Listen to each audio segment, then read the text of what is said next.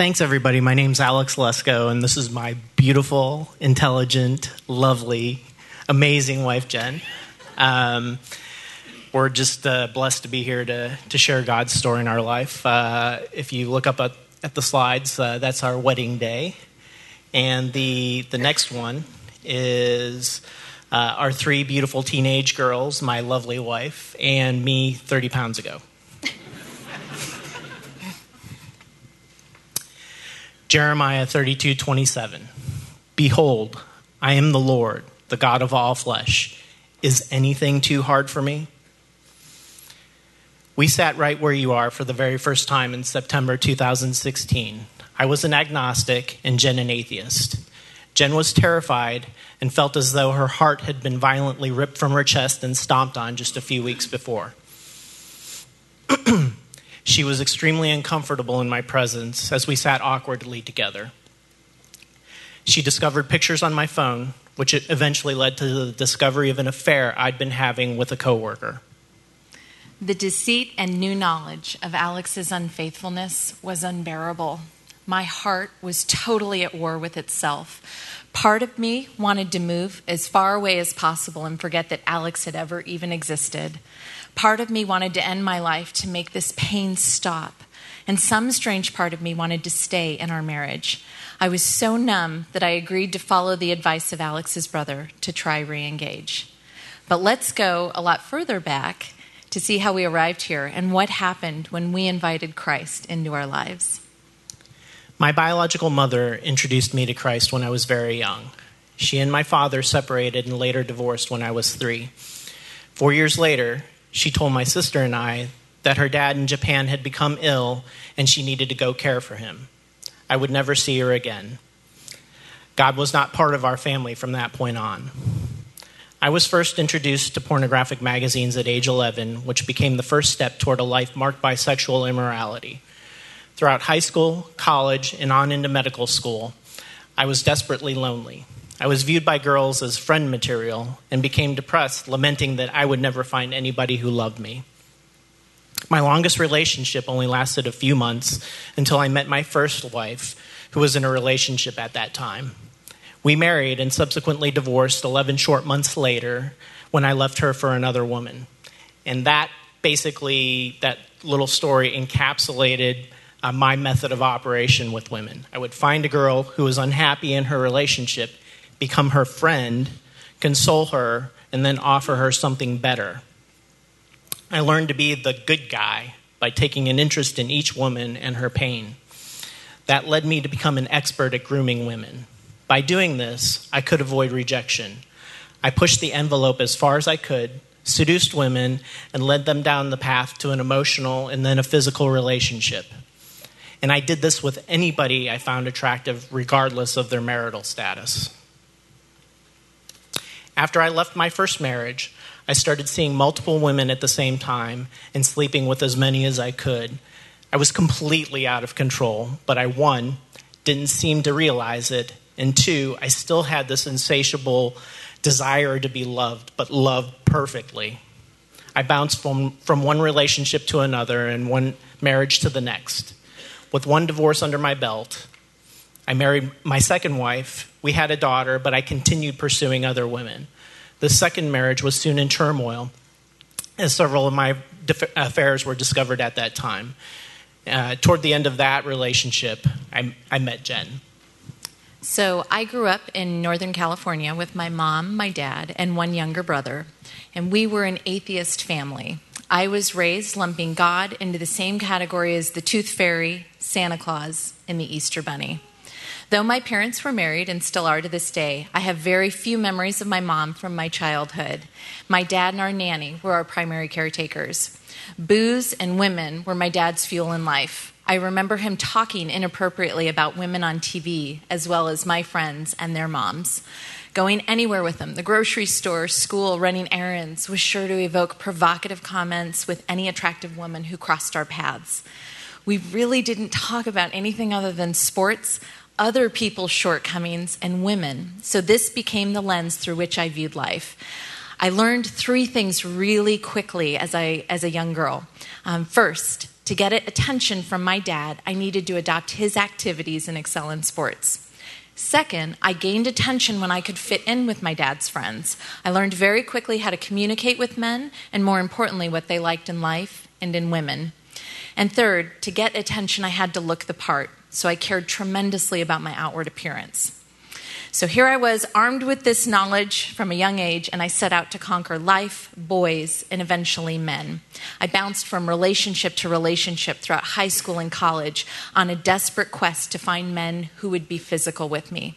Sex had become my currency, and I used it liberally as a means to find love.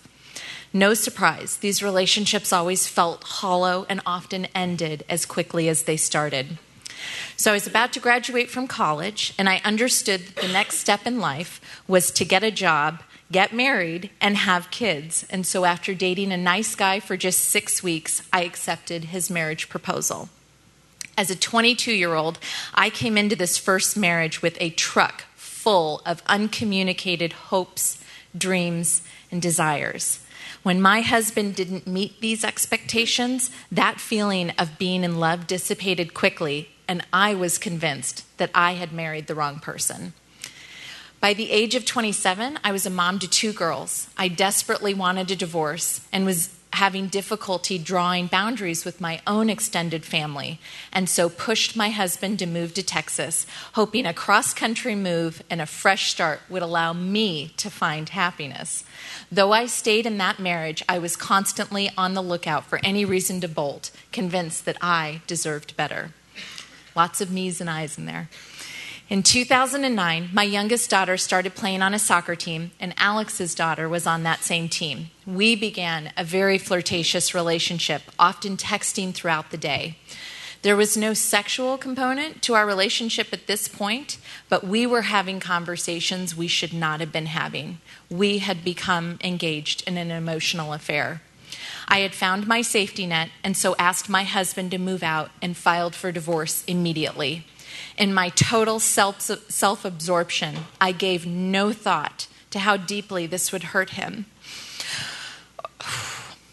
Or the fact that I had forced divorce to forever be a part of my daughter's stories. The day my husband moved out, I started dating Alex, and we immediately began a sexual relationship. I believed that this was now okay because I was separated from my husband. Alex and my relationship was quickly built on a physical foundation fueled by lust, and I was utterly smitten. Within a few months, however, this fizzled. I had never felt love like that before, and so I continued to pursue Alex like a puppy dog for the next two years. We married in 2012 and became a blended, dysfunctional family overnight something always felt so off about our marriage. Alex could be so romantic and kind, but was often cruel and detached. He would show up from time to time to interact with me and the kids, but otherwise did what he wanted. A darkness and deep seated bitterness began to take hold in my heart.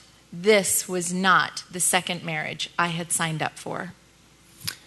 Paul says in Romans 7:19, "For I do not do the good I want, but the evil I do not want is what I keep doing. Despite the revolving door of women, I knew in my heart that there was something different about Jen. Something that I saw in her compelled me to desire to be different. But without God in my life, I remained a hopeless slave to my sinful patterns and continued grooming women, uh, seeking inappropriate sexual relationships, sexting, along with porn and masturbation. I knew something was wrong, but I also knew that I couldn't be authentic. I would lose everything if the sins of my past and our prison at that time were revealed to Jen. I was trying to be better, but I was also trying to manage and continue to hide my sin. By the spring of 2016, I knew something was very wrong. Alex had started drinking often, would go into work at 5 a.m., and often came home regularly past 7 p.m., avoiding the girls and I when he got home. I finally discovered the affair he'd been having for months with a coworker through racy pictures on his phone, and I was devastated. Alex moved out. I vacillated daily between calling a divorce lawyer and wanting to fix our disaster of a marriage. I was so lost and numb that Alex's brother recommended we get help through Reengage. Y'all, walking into a church as an atheist was the wildest thing I had ever done.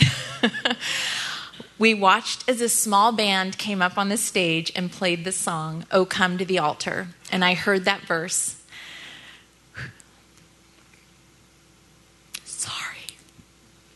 Have you come to the end of yourself? Do you thirst for a drink from the well? Jesus is calling. I had no idea what that meant, but I realized this perfectly described the hopelessness that I was feeling. And we then watched a couple come up on this stage and unapologetically detail out what a mess their marriage was and how someone named Jesus had saved it. I had no buoy to cling to at this point, and I so clung to re-engage, where I began to develop, uh, or excuse me, cultivate a personal relationship with Jesus, a God who would never be unfaithful and loved me just as I was. Romans 5 8. But God proves his own love for us, and that while we were still sinners, Christ died for us. As Alex and I continued to attend Reengage, something was still very off, and so I began digging. I discovered email accounts, phone records, folders on his desktop, credit card receipts, and was overwhelmed with horror. There were so many other women throughout our years together. Because we weren't living together at this point, I only assumed that Jen knew about the one affair. I couldn't possibly tell her everything, that would surely be the end. Going to reengage, however, I kept hearing the same thing from people tell the whole truth. So every time I saw Jen, I would tell her about another woman. I can only imagine the pain uh, she experienced. Please tell me this is all, she implored. It was awful because it wasn't all of it, and I knew it. The trickle of information, plus what she was finding on my computers, definitely eroded any remaining trust she had in me. It was during this difficult time in the fall of 2016 that I gave up on porn and masturbation for good uh, through the help of Covenant Eyes. Yet I prayed to a God I didn't know, not really sure how to pursue a relationship with Him. Then God made His presence known to me, and I couldn't ignore it. In six short weeks, the following happened.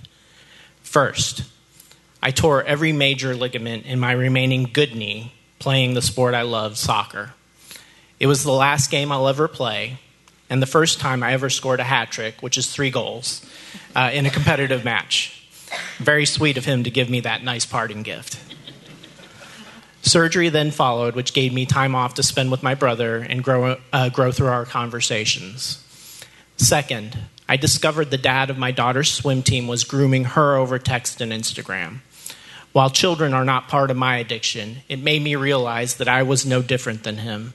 I had told many women that they were beautiful over the years and asked them to send me pictures, just as this man did with my daughter at that time. Next, we got into a closed group and re engaged, and I suddenly lost my job. God took the decision to leave this job where my last affair partner worked off my plate. The severance I received gave me time off to grow in my understanding of God's character. And finally, I made the single most important decision I'll ever make. I find I finally trusted God through Christ with my life and my heart while also deciding to disclose all of my sexual past to Jen and it was a lot. James 5:16, uh, which you've already heard. Therefore confess your sins to one another and pray for one another so that you may be healed. After an agonizingly long disclosure with Jen, and it took almost 2 long hours, I felt deflated and felt that there was a very good chance that our story would end in divorce. Yet, just 3 days after the disclosure, our re engaged group gathered around a fire pit at our leader's home, and to my amazement, Jen was there. We were able to share our pain and even smile and laugh. I don't know about you, but in what world does that ever happen? Wow, this God is some amazing God that I can share such hurtful things and that He can keep us moving toward reconciliation. You're making me cry. During this season, God had taken hold of my heart, and I began craving the goodness and the truth in His Word. I listened to worship music daily. I read devotionals and scripture several times a day. I was studying books throughout the Bible like Ruth and Song of Solomon and Proverbs 31 to understand what was expected of me as a woman, a wife, and a mother. I joined a Christian support group for wives of men struggling with sexual, uh, sexual addiction and learned what self care and creating boundaries entailed. Through Reengage, God was uprooting the warped beliefs I'd brought into both of my marriages. I was learning how to draw that circle around myself and work on everything inside of it, as well as beginning to understand the power of forgiveness and grace. I was starting to learn to love my husband as Christ does. So, Alex and I reconciled in March of 2017, and we made the decision to both renew our vows with one of our re engaged group members leading the ceremony and to make a public profession of our faith in Christ through baptism in that same ceremony having our children there to watch us fully commit ourselves to the Lord and again to one another was the sweetest gift we ever could have given them. So you might be thinking that our marriage was trending up and to the right after reengage. Not quite. Though we had reconciled, we still conflicted very poorly, and we were in desperate need of help in creating a healthy foundation for this new marriage. So, Alex and I made the decision to go through Regeneration, which is Watermark's year long biblical recovery program for those with hurts, hangups, and habits. With all the hard work through regeneration, I came to grips with the wounds from my mother's abandonment and how this shaped my dysfunctional relationships with women as an adult. I learned my entire life I'd been asking, where am I going to find the right woman for me? When in reality, I should have been asking, How can I be the right man for the woman God has gifted to me? And I learned that idols had long had a stronghold on my heart. I worshiped my husband, my marriage, and my sexuality. And through God's infinite wisdom, He put Alex, someone who struggled mightily with sex addiction, in my life, knowing that one day our sins would collide and God would lay waste to these idols and fill my heart instead with His love and His truth. We have since taken our girls through something called Passport to Purity, which is a biblical walk for teenagers, guiding them on how to protect their purity through finding their worth in God alone. Only God could take two recovering sex addicts and allow us to use His word to speak truth into the lives of our three girls. God has given us an incredible gift in this story of His resurrection of our marriage. The Spirit convicted us to use this story and our brokenness to help shepherd a group of six couples through Reengage. And we just commenced with this group a couple of months ago. It's our hope that you come to see Reengage as a safe place where, we, where you will be loved by an amazing group of people, regardless of who you are, what you're going through, or what you've done. Perhaps you feel like you've done something so terrible that you can't be forgiven, or that marriage is well beyond repair. Perhaps you don't know who this Jesus is, or what he can do for you, or even how he could allow whatever it is you're struggling with to happen to you. There are a lot of wonderful people here who are more than willing to walk with you through this. Almost three years ago, I sat where you were, not believing in God and feeling like a complete failure in life. And today, I sit up here and implore you to consider that God can change anything. He is a builder, He is a healer, and He can raise anything from the dead. Through Him, all things truly are possible. There is hope. The following passage is the embodiment of God's story in our life. Titus 3 3 through 5. For we ourselves were once foolish, disobedient, led astray, slaves to various passions and pleasures, passing our days in malice and envy, hated by others and hating one another. But when the goodness and loving kindness of God our Savior appeared, He saved us, not because of works done by us in righteousness, but according to His own mercy, by the washing of regeneration and renewal of the Holy Spirit we want to encourage you to one, look with your eyes and listen with your ears to see and hear the stories of change occurring in the lives of those around you. And two, please Just keep coming back, even when it's hard, to assess for yourself if all that you see here, uh, happening here, is normal based on the current cultural standard in this country. Then ask yourself what is the common thread behind all of these hard to believe and sometimes ridiculous stories of resurrected marriages and relationships? There's only one word, one name, and that's Jesus. Thank you for letting us share.